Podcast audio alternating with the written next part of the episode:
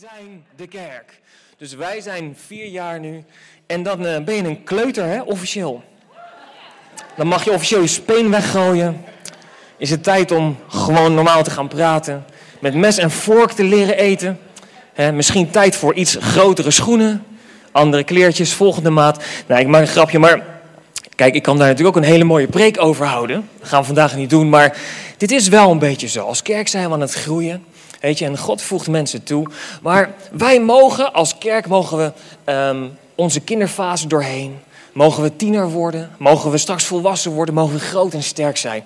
En ik vind het echt fantastisch en een grote eer dat jullie ervoor hebben gekozen om hier mee te bouwen. hey, en, um, het verhaal van Michel, zo mooi om te horen. En als ik haar dan zie, ik, um, weet je, als, als ik haar verhaal hoor en als ik verhalen van andere mensen hoor die voor het eerst hier kwamen.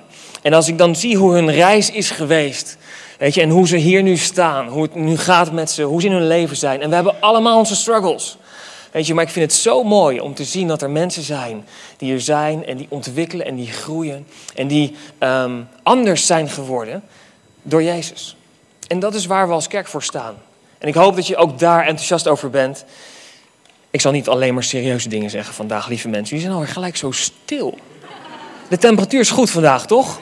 Vorige week was het koud. We hebben een mail daarover gestuurd. En um, volgens mij is hij niet eens beantwoord. Maar ze hebben hem wel serieus genomen. Want het is nu lekker warm hier zo. Hey, um, vandaag gaan we verder in Rooted. Iemand enthousiast over Rooted? Ik ben enthousiast over. En ik hoop jij ook. Want het helpt ons om te groeien in ons leven met God. En um, ja, misschien.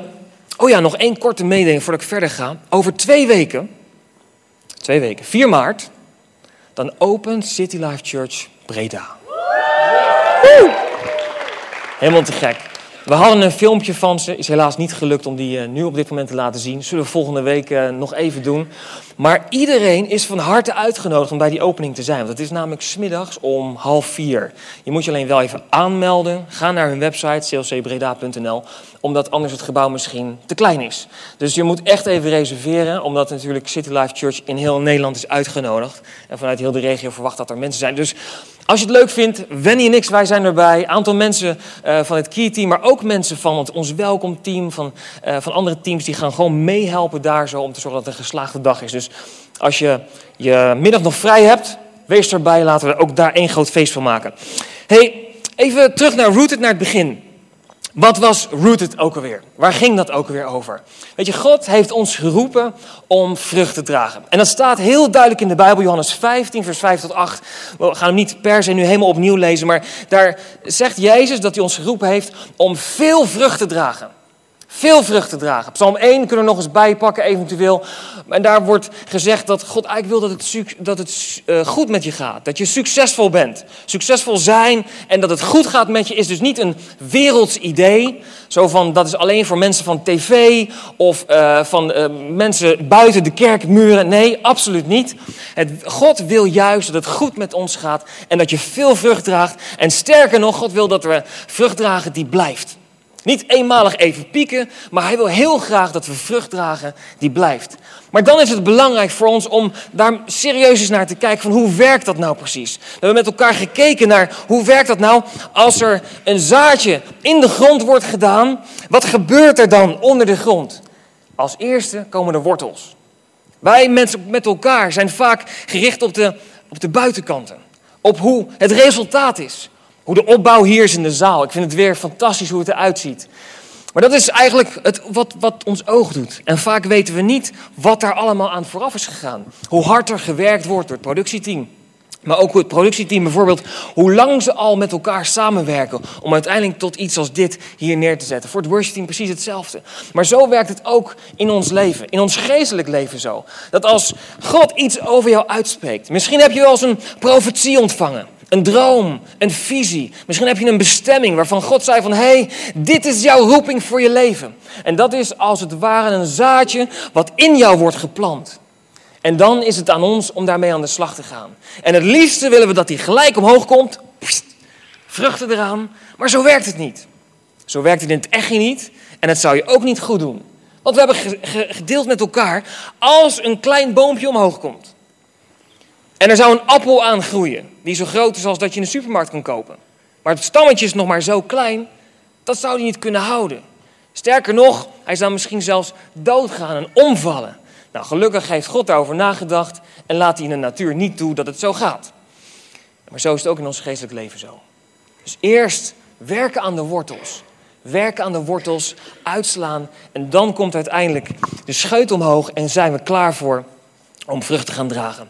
Wendy heeft wat meer gedeeld over groei in vertrouwen, intimiteit en afhankelijkheid. En vorige keer dat ik hierover sprak, had ik het over het proces dat je echt gestretched gaat worden. Ga daar maar vanuit. Als je gaat groeien, komt er stretching. voorbeeld daarvan is de sportschool. Waar ik niet naartoe ga, dus ik kan er helemaal niets over zeggen, dat snap ik. Maar lang geleden toen ik nog voetbalde en toen dat soort dingen nog wel deed, ik wist precies waar het over ging. Als je echt getraind had, dan voelde je dat. Dan voelde je dat. En weet je, in een sportschoolsituatie vinden wij dat heel normaal en accepteren we dat. ga ik vanuit. Want anders dan zeg je, ja, wacht even, ik, heb ik nou echt, ben ik vooruit gegaan? Nee, maar in ons geestelijk leven mag je dat ook zo zien. Je wordt gestretched. Er komt een test en een mogelijkheid om te laten zien, om te, om, om, om te tonen dat je ook echt daadwerkelijk gegroeid bent. Nou, dat hebben we vorige keer met, ons, met, elkaar gedeeld. En soms kan het dus zijn dat het belangrijk is dat we even ons gevoel aan de kant moeten zetten. Hoe vaak is het niet zo dat we zeggen, nou, voor degene die hardlopen, ik had vorige keer volgens mij de krachtpatsers aangesproken. Zo van, hé, hey, er zit daar een soort time-out. Het blijkt dat hij nu weer gereanimeerd is, de krachtpatsers-app. Dus er wordt weer een afspraak gedaan, maar je raadt al wie zich niet heeft aangemeld. Oké, ik ben gewoon eerlijk jongens, ik ben eerlijk. Maar goed, nee, het gaat dus over dat trainen. Trainen is belangrijk. En ook om dat heel serieus te nemen. Ook juist in je geestelijk leven. En hoe vaak is het dan niet dat je dan op zaterdag, hè, dat je denkt van ja, nu is mijn hardloopdag. Sommige mensen doen dat zondag, andere mensen zaterdag. Dat je denkt, ah, nou vandaag, eh, het was gisteren toch wel erg laat. Hè? Laten we het vandaag even niet doen. Even een keertje overslaan. Dat kan, maar dat betekent wel dat je dus je groei stopzet. Je stelt je groei uit misschien een week, misschien twee weken. Net zo lang tot je volgende keer weer verder gaat daarmee. En zo past dat ook op ons geestelijk leven. Hoe vaak is het niet dat wij eigenlijk onze tijd met God, het groeien in Hem, het dieper uitslaan in de wortels, toch even uitstellen? Tot, nou, deze situatie is wel heel moeilijk hoor. Heer, er komt wel heel veel op me af. Heer, is dit wel echt uw plan? Ik denk dat God je echt in oncomfortabele situaties laat terechtkomen. Ik zeg niet dat God alle ellende op je afstuurt, begrijp me niet verkeerd. Maar God is je aan het trainen om situaties aan te kunnen. En daar wil ik het vandaag weer iets verder met je over hebben. We hebben de afgelopen tijd gekeken naar het proces van groeien. Hoe zit dat nu in elkaar? En we willen vanaf nu nog een aantal weken gaan we het echt hebben over rooted. Maar dan is de vraag, waar moet je nou precies in geworteld zijn? We hebben gezegd over dat groeien is prima, maar oké, neem ons nu eens mee. Dat zou jullie vraag moeten zijn, hè? Van waar moet ik nou in geworteld zijn? En als eerste, daar gaan we het vandaag over hebben, is ons, mogen onze wortels uitslaan en groeien in intimiteit met God. Dat is het eerste, de eerste grond waar wij ons zaad, onze wortels mogen gaan uitslaan. En we gaan dat met elkaar delen aan de hand van het verhaal van David. Misschien ken je het verhaal wel in de Bijbel. David, de herdersjongen, David, de strijder en uiteindelijk ook koning David. En koning David, koning was zijn bestemming, zijn uiteindelijke bestemming waar hij terecht kwam, waar God hem ook wilde hebben. Maar er was heel wat gebeurd vanaf het moment dat hij gezalfd werd tot aan dat hij koning werd. Laten we eerst bidden. Lieve Vader, dank u voor deze prachtige dag en dank u voor vier jaar City Life Church Rotterdam. Dank u hier voor uw hand en uw zegen en uw genade op deze kerk. En dank u voor iedereen die u gebracht heeft. En ik bid Heer voor vandaag, dat als we met elkaar in uw woord duiken, dan bid ik Heer dat uw geest spreekt. En ik bid dat onze harten open zullen zijn om te horen wat u wilt delen. En ik bid Heer dat niemand uitgezonderd, iedereen opgebouwd en gevuld naar huis zal gaan. Met een klein stukje meer openbaring van wie u werkelijk bent en wie u voor ons wil zijn. In de naam van Jezus. In Jezus' naam. Amen. Zo, klaar voor? Diepgaande Bijbelstudie komt ie. We gaan kijken naar 1 Samuel 16, vers 6 tot 7. En ik ga niet het hele verhaal van David uitleggen, want dat gaat iets te lang duren. Dus ik ga je een vogelvlucht meenemen door een aantal passages waar we een aantal dingen uit kunnen leren. En het begint dus eerst in 1 Samuel 16, vers 6. Toen ze binnenkwamen en hij Eliab zag, dacht hij: Dit is vast en zeker de man eh, die de Heer tot koning wil zalven. Het verhaal was dit. Je had een koning in Israël, dat was Saul. En God zei, het is afgelopen met Saul. Hoe dat precies zit, mag je zelf even lezen in de Bijbel. Maar hij zei, iemand anders gaat koning worden. En hij zei tegen Samuel de profeet, ga naar dat en dat huis en zalf degene die ik aanwijs. En wat er gebeurde, is dat in dat huis um, werden een aantal zonen voor Samuel gebracht, waarvan Samuel direct dacht van, nou dat moet hem zijn. Dat is een indrukwekkende kerel, groot en breed. Maar de Heer zei tegen Samuel, let er niet op hoe hij eruit ziet. Let er ook niet op dat hij zo groot is. Staat zo in de Bijbel. Want hem heb ik niet uitgekozen. Dat is wat God zegt. Het gaat immers niet om wat je ziet, want een mens kijkt hoe de buitenkant is, hebben we het net over gehad. Maar ik kijk hoe hij innerlijk is. God is degene die kijkt naar onze wortels. En oh, wat hebben we dit stukje tekst nog wel eens misbruikt. zo van, mens kijkt hoe de buitenkant is, maar de Heer kijkt, weet je, ik kijk hoe hij innerlijk is. Zo van, het gaat toch om het hart. Het gaat toch om het hart. En dan raffelen we wat dingen af. Zo van, ja, ah joh, weet je, het gaat toch om, om het hart. Nou, weet je, kan het zijn dat in ons hart wij soms iets te makkelijk daarmee zijn? Dat we soms iets te makkelijk zijn met van, ja, de intentie is daar wel, weet je? En intentie gebruiken we ook nog wel eens verkeerd. Weet je, ja, ik, ik wilde het zo wel, ik bedoelde het zo wel, maar het kwam er niet helemaal zo uit.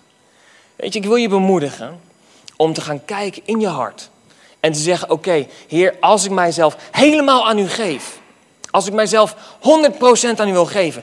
Is dat dan ook daadwerkelijk zo? Is dat dan ook daadwerkelijk zo? Vers 13. Samuel nam de hoorn met olie en zalfde hem daar bij zijn broers. Dus uiteindelijk, het was niet die oudste broer. En zo had hij nog een aantal andere broers. Uiteindelijk, David was niet aanwezig. Het werd gezegd, uh, heb je nog een zoon? Ja, ja, er is er nog één. De jongste. Ze hadden nooit verwacht dat hij het was. Hij moest komen en God zei, dit is de man tegen Samuel. En Samuel nam de hoorn met olie, zalfde hem daarbij zijn broers. En vanaf die dag was David vol van de geest van God. Wauw. Vanaf dat moment was hij vol van de geest van God. Hoe mooi is dat? En misschien herken je dat ook wel. Dat, dat God wel eens een woord heeft gesproken. Iets bijzonders voor je heeft gedaan. Een profetie. Misschien dat je een droom, een visie heeft ontvangen, eh, hebt ontvangen. En dat wordt als een zaadje in je hart geplant. In je geest. En dat van daaruit iets gaat leven. Wauw. Is dit echt wat God voor me heeft? Is dit echt de droom die Hij voor me heeft? Mag ik dat echt voor God gaan doen? En het interessante is dat als we dit zien, dat we een hoofdstuk verder gaan. Hoofdstuk 17, vers 20, waar staat: David stond s morgens vroeg op en liet de schapen achter bij een herder. Wat ik hiermee bedoel, is dat David ging op het moment dat hij gezalfd werd, niet naar een paleis toe. Hij ging niet een soort koningscursus volgen, ergens. Wat hij deed was gewoon terug naar het veld. En daarom vandaag de titel Back in the Field. En ik geloof dat dat ook voor ons geldt. Als God jou roept, als hij een droom of een visie voor je heeft, dan zijn er vandaag gaan we over twee dingen hebben. En het eerste is back in the field. Ik geloof dat God met je aan de slag gaat, right there, waar je bent. Op dit moment. Je hoeft niet direct ontslag te nemen waar je vandaan komt. Je hoeft niet direct al je taken neer te leggen. En te gaan focussen en alleen maar bezig te zijn van dat ene moment. Weet je, waar dan wordt gezegd, ja, nu is het tijd om koning te worden. Nee, ga dat leerproces met God aan. God neemt je mee terug naar het veld toe. Weet je, het verhaal van David gaat namelijk ook zo. David was ongeveer, als we dat terugkijken in de Bijbel, was hij een, een, een jonge tiener toen hij geroepen werd, toen hij gezalfd werd. Maar pas twintig jaar later, ongeveer twintig jaar later, werd hij ook echt daadwerkelijk koning. En daar is in die tussentijd dus heel wat gebeurd. Weet je, behalve dit, dat God je gewoon roept waar je bent op dit moment. En dat je daar niet iets anders ineens voor hoeft te gaan doen. Is er ook een tweede betekenis van back in the field. En back in the field staat voor mij ook voor dat God je wil meenemen in een plek van intimiteit met Hem. Dat Hij je wil leren, dichterbij wil halen. En dat Hij bij je wil zijn. En dat Hij wil, wil zorgen dat je gaat groeien in vertrouwen en in geloof in Hem. Weet je, er zijn dingen namelijk die God alleen bekend maakt aan je als je persoonlijk stil en alleen bij Hem bent. En de Bijbel is heel duidelijk over, Matthäus 6, vers 6. Er staat, als je bidt, zegt Jezus, ga dan je kamer in, doe de deur dicht, bid dan tot je vader terwijl niemand het ziet. En je vader, die de verborgen dingen ziet, zal je er openlijk voor belonen. Dus God ziet het in het verborgene en hij zal je er openlijk voor belonen. Ik weet niet hoe je deze tekst gelezen hebt, maar ik las hem vroeger nog wel eens van ja, zou dat dan zijn, weet je, dat God mij ja, beloont, beloont, weet je, ik krijg dan een zak geld of zo, of dat dan alles goed met me lijkt te gaan, zou dat dan de beloning zijn? Nee, zou het zo kunnen zijn dat je in die intieme kamer met God bent, met de deur dicht, dat je gaat bidden voor de roeping die God voor je heeft, dat wat God op je hart legt, dat je gaat indrinken bij Hem, dat je je laat vullen met Zijn plan voor je leven, en dat dan aan de buitenkant zichtbaar gaat worden wat God in je leven wil gaan doen. Zou het misschien die vertaling kunnen zijn? Die leg ik bij je neer, neem hem mee naar huis, bid erover, vast over. Nee, nee, nee, hoeft niet hoor, maar neem hem mee. Weet je, God kent jou en heeft een plan voor je leven. Weet je, misschien ben je wel op zoek. Dan zeg je juist van, ja, maar wat is nou Gods plan voor mijn leven? Als ik het zou weten, ja, dan zou ik wel tijd met God... Op... Nee, nee, wacht staat nog een mooie tekst in de Bijbel. Romeinen 11, vers 36. Want alles komt van God, alles bestaat door God en alles heeft in, in Hem zijn doel. Dus als je wil ontdekken wie jij bent, moet je bij God zijn. Als je wil ontdekken waarvoor je gemaakt bent, moet je bij God zijn. Ik wil je bemoedigen om die stille kamer te gaan opzoeken, die persoonlijke tijd met Hem. Weet je, en wat gebeurt er dan in die plaats? Wat gebeurt er dan in die plaats? Ik denk het eerste wat er gebeurt is dat God gaat de prioriteiten in je leven herschikken. Hij gaat even alles shuffelen, even alles schudden. En hij wil maken dat hij op nummer één is. Dat je hem volledig gaat vertrouwen. Weet je, het mooie voorbeeld in de Bijbel is het verhaal van Martha en Maria. Martha was heel hard voor Jezus bezig. Hoe vaak is het niet zo dat wij hard voor Jezus bezig zijn? Misschien wat zweet op onze rug, keihard. En uiteindelijk is het zo dat Jezus daar zit. En hij zegt, Martha, Martha, waar maak je je druk om? Hij zegt niet dat het niet goed is wat Martha doet. Martha doet het fantastisch. Ze is heel goed bezig, maar ze mist de point.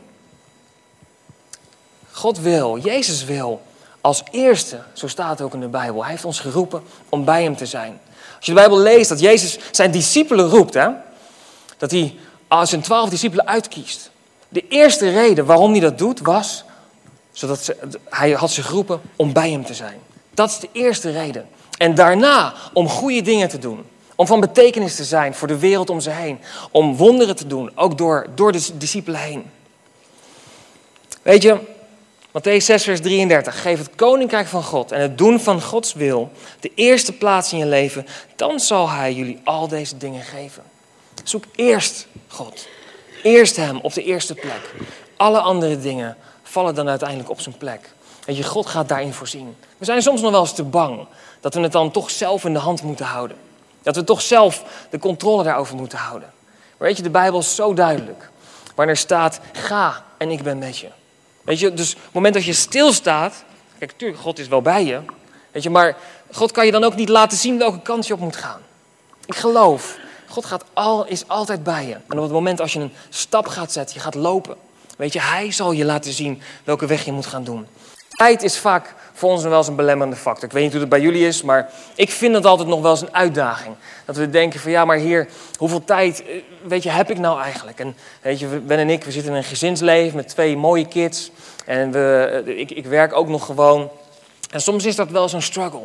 Soms is dat, daar ben ik ook gewoon heel eerlijk over, om echt goed de tijd te nemen met God. Om apart te zijn. En hoe vaak kan je dan niet toch schieten in die werk, werkrelatie? Maar weet je, het lukt ons wel om tijd te vinden voor. Komt hij weer? Netflix. toch? Het, het komt wel voor dat we tijd hebben voor onze sport. Wat we fantastisch vinden om te doen. Weet je, of uitgaan, of ehm, leuke dingen doen, weet je, met andere mensen, met vrienden afspreken. Ik wil je uitdaging meegeven. Ga zorgen, ga maken dat God op nummer 1 komt in je leven. Dat je elke dag tijd met Hem apart hebt. En weet je, dan is natuurlijk de vraag, maar wat houdt het dan precies in? Moet ik dan echt altijd op een, op een plek zitten, in een kleermaker zitje of iets dergelijks met een muziekje op? Nou, ik denk, weet je, dat dat voor iedereen verschillend kan zijn. Iedereen heeft zijn eigen plek waar die stil kan zijn met God. Ik zelf hou bijvoorbeeld van wandelen. Ik hou van gewoon wandelen, hardop bidden. Soms ook een preek voor te bereiden op straat. Weet je, als ik uh, gisteren niet gedaan, maar ik heb, het, uh, ik, ik, heb dat echt heel vaak gedaan. Dat ik dan s'avonds nog een rondje ga lopen. En uh, het is gelukkig stil op straat. Want anders zouden ze denk ik een ambulance bellen. Zo van, die man is niet goed. Weet je, die is aan het praten. En eh, weet je, dan zo, zo bereid ik dingen voor. Maar zo hoor ik ook, weet je, dat, dat God spreekt. Een van de dingen voor mij, voor mij persoonlijk ook is bijvoorbeeld de douche. Elke dag, weet je, ik douche elke dag. En dan zeg ik, Heer, en daar komen ideeën. God spreekt daar echt. En ik wil je bemoedigen om dat ook toe te laten. Om gewoon, gewoon weet je, die moment te vinden. Ik heb mijn wandeling bijvoorbeeld naar de metro toe. Dus ongeveer 10 minuten elke ochtend. Het kan een moment zijn dat ik me zorgen ga maken over allerlei dingen die ik moet doen. Het kan zijn dat ik dan een filmpje zo aan het kijken ben, weet je wel, en dan ergens tegen een paal oploop. Maar het kan ook zijn dat je zegt, hé, hey, ik ga me laten vullen met Gods woord. Je zet een preek op. Je luistert aanbiddingsmuziek. Weet je, of je praat gewoon met God, je bidt, weet je, en laat hem toe. Iedereen heeft zijn eigen, zijn eigen manier om bij, bij God te zijn en bij Jezus te zijn. Jezus had ook een stille plaats. Wat hij deed was ochtends heel vroeg opstaan. Hij ging naar een afgelegen plek om te bidden. En zo werd hij elke dag opnieuw gevuld. Um, David deed dat dus in het veld. Daar hebben we het net over gehad. David, God nam hem, nam hem mee terug. En hij bracht hem terug in het veld bij zijn, bij zijn schaap. Hij was schaapsherder. En daar had God intieme momenten en tijd met David om hem te leren en dicht bij hem te zijn. Johannes was ook zo'n fantastisch voorbeeld, Johannes de Doper. Die had ook zijn eigen plek, dat was de woestijn. Nou is dat niet de plek waar ik de voorkeur voor heb. Maar wat gebeurde er nou met Johannes? Als je dat eens op wil zoeken. Wat er gebeurde is, hij was dus in de woestijn. Zijn eigen privé tijd met God had hij daar. En op het moment dat hij uit de woestijn kwam en dat er mensen aan hem vroegen: Wie ben jij eigenlijk? Ben jij soms de messias? Ben jij soms een profeet? Wie ben jij? Hij kon op dat moment, en we gaan het niet quoten nu, maar hij kon perfect en haarfijn uitleggen wie hij was. Dat God hem geroepen had voor iets, wat hij kwam doen hier op aarde. En dat hij de wegbereider was, dat voor degene die naam zou komen. En dat is wat ik geloof dat God met je wil doen. Op het moment als jij de tijd neemt in de binnenkamer gaat zitten, stil gaat zijn voor God, dat God je gaat bevestigen wie jij bent, waarvoor je hier op aarde bent.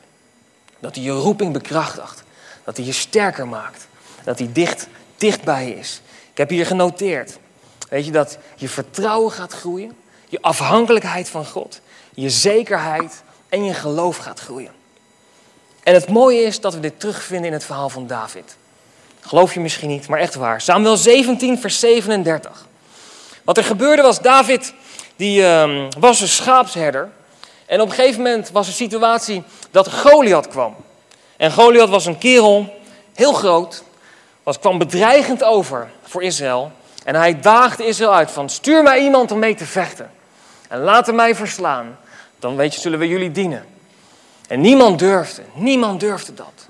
En toen kwam David. Toen kwam David. En we kennen het verhaal wel, dat hij daar kwam, dat hij de slinger pakte, dat hij uiteindelijk Goliath neerhaalde. Goliath viel neer, Goliath dood. En uiteindelijk hadden ze gewonnen. Maar hoe zit dat nou in elkaar? Want ik bedoel, heeft hij dan ineens een opvlieging gehad van God? Dat de geest van de Heer over David kwam. En hij nam hem over. En David zweefde naar dat moment toe. En daar, nee, dat gebeurt niet. De Bijbel is heel duidelijk. Vers 37 staat: De Heer die mij beschermde tegen de klauwen van leeuwen en beren, zal mij ook beschermen tegen deze Filistijn. Zie je wat hier gebeurde? David was in de stilte, bij de schapen, in het veld, back in the field. Waar de situaties gebeurden in zijn leven. Dat er een beer kwam en een leeuw kwam. En dat David ze heeft aangevallen, hij heeft ze gedood. Hij rende ze zelfs achterna. Maar het vertrouwen zat hem erin dat David zei, heel duidelijk: God zal mij ook beschermen tegen deze Filistijn. Als God het daar heeft gedaan bij de leeuw en de beer, dan zal hij dat nu ook in deze situatie doen. Vers 45. Dan komt de confrontatie met Goliath. U komt op mij af met een zwaard, een speer en een schild, maar ik kom in de naam van de Heer van de hemelse legers en van Israël. Dezelfde God die u heeft beledigd.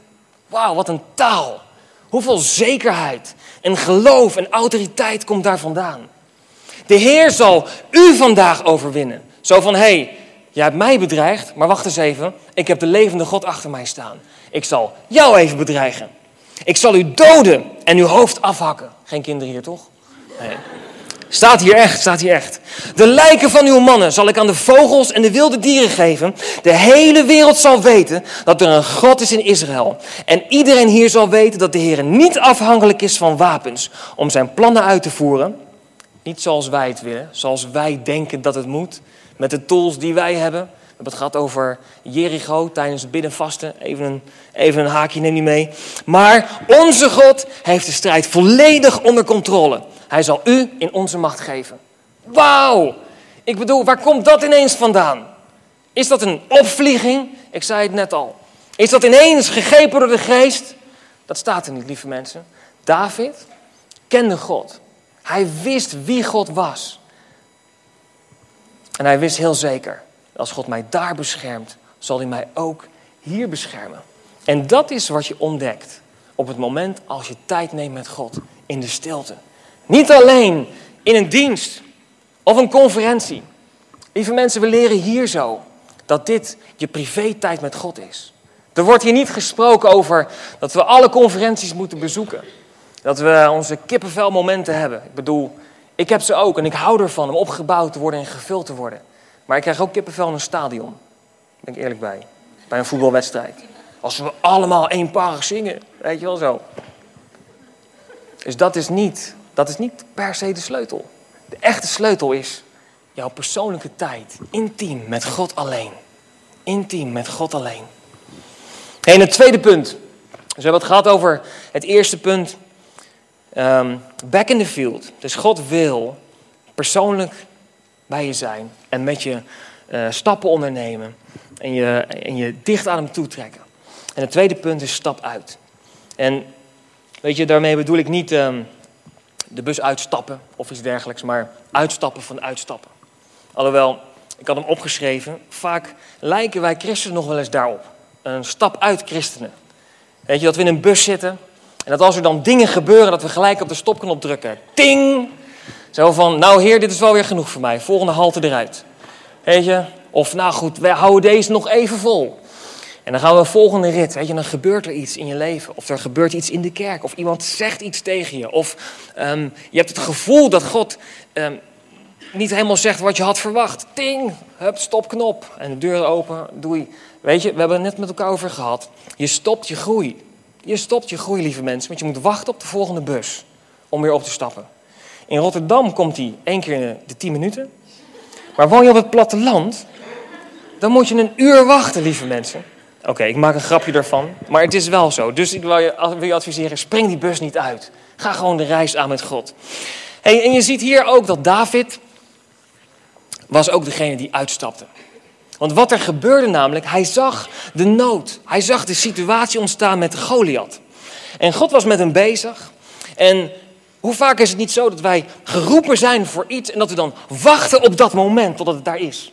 dus in Davids geval zou het kunnen zijn dat hij dan zegt: Ja, maar wacht even, ik ben geroepen om koning te worden. De Heer heeft mij geroepen om koning te zijn. Nou, ik ga nu wachten totdat het moment daar is om koning te zijn. En dat iemand tegen mij zegt: Nu moet je hier, uh, nu is hier is je troon, ga nu zitten. Dit is je... Nee, weet je, David ging dat groeiproces aan. Hij ging die reis aan met God.